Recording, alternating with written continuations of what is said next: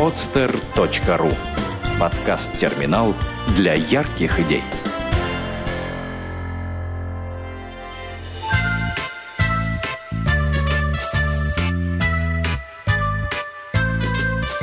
Проект «Сказки доброты». Как побороть страх. Автор Иван Борщевский. «Учитель, я всего боюсь», — обратился один человек к мудрецу. «Я выхожу из дома и боюсь, захожу домой и боюсь, сижу дома и боюсь». С сочувствием посмотрел на него учитель. «Я могу помочь твоему горю».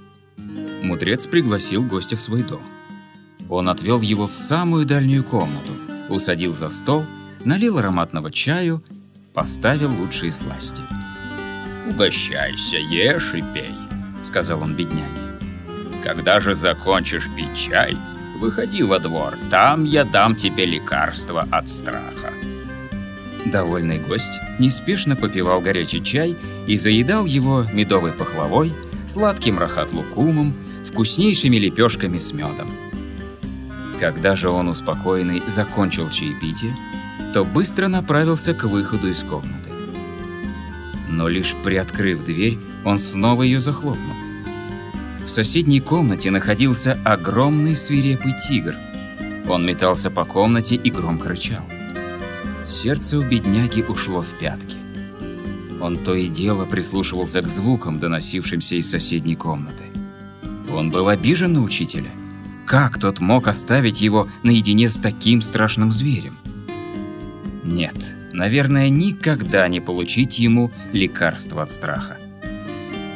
Но вскоре шум в соседней комнате затих. Осторожно заглянул трусишка в соседнюю комнату и увидел, что тигр заснул. Времени на размышления не было. На цыпочках, чтобы не разбудить спящего тигра, проскочил он в следующую комнату. Но споткнулся о порожек и хлопнул дверью и хотя тигр проснулся, человек был уже в безопасности. Однако беды его не кончились. Во второй комнате находился дикий волк. Шерсть на его загривке стала дыбом. Он рычал, скалил зубы и медленно приближался к человеку. Тот же, парализованный, не знал, что делать. В поисках какого-нибудь оружия он стал шарить по карманам и нащупал кусок пахлавы, который он прихватил, закончив чаепитие. Тогда он зацокал языком и зачмокал губами, как обычно делают, подзывая собаку. Волк перестал рычать и внимательно посмотрел на человека. Тогда посетитель бросил волку кусок пахлавы, и пока тот поедал угощение, он бросился к выходу. Но и в третьей комнате его ждала опасность. Огромная кобра, расправив капюшон, страшно шипела и пыталась укусить его. Отпрянув назад, он увидел прислоненный к стене меч. Схватив его, он разрубил кобру пополам и, наконец, выбрался из дома. На пороге его уже ждал мудрец. «Страхи подстерегают тебя повсюду.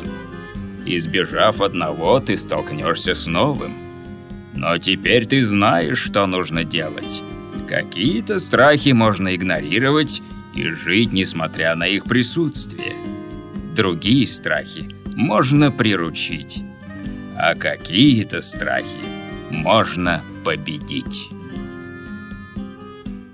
Сделано на podster.ru Скачать другие выпуски подкаста вы можете на podster.ru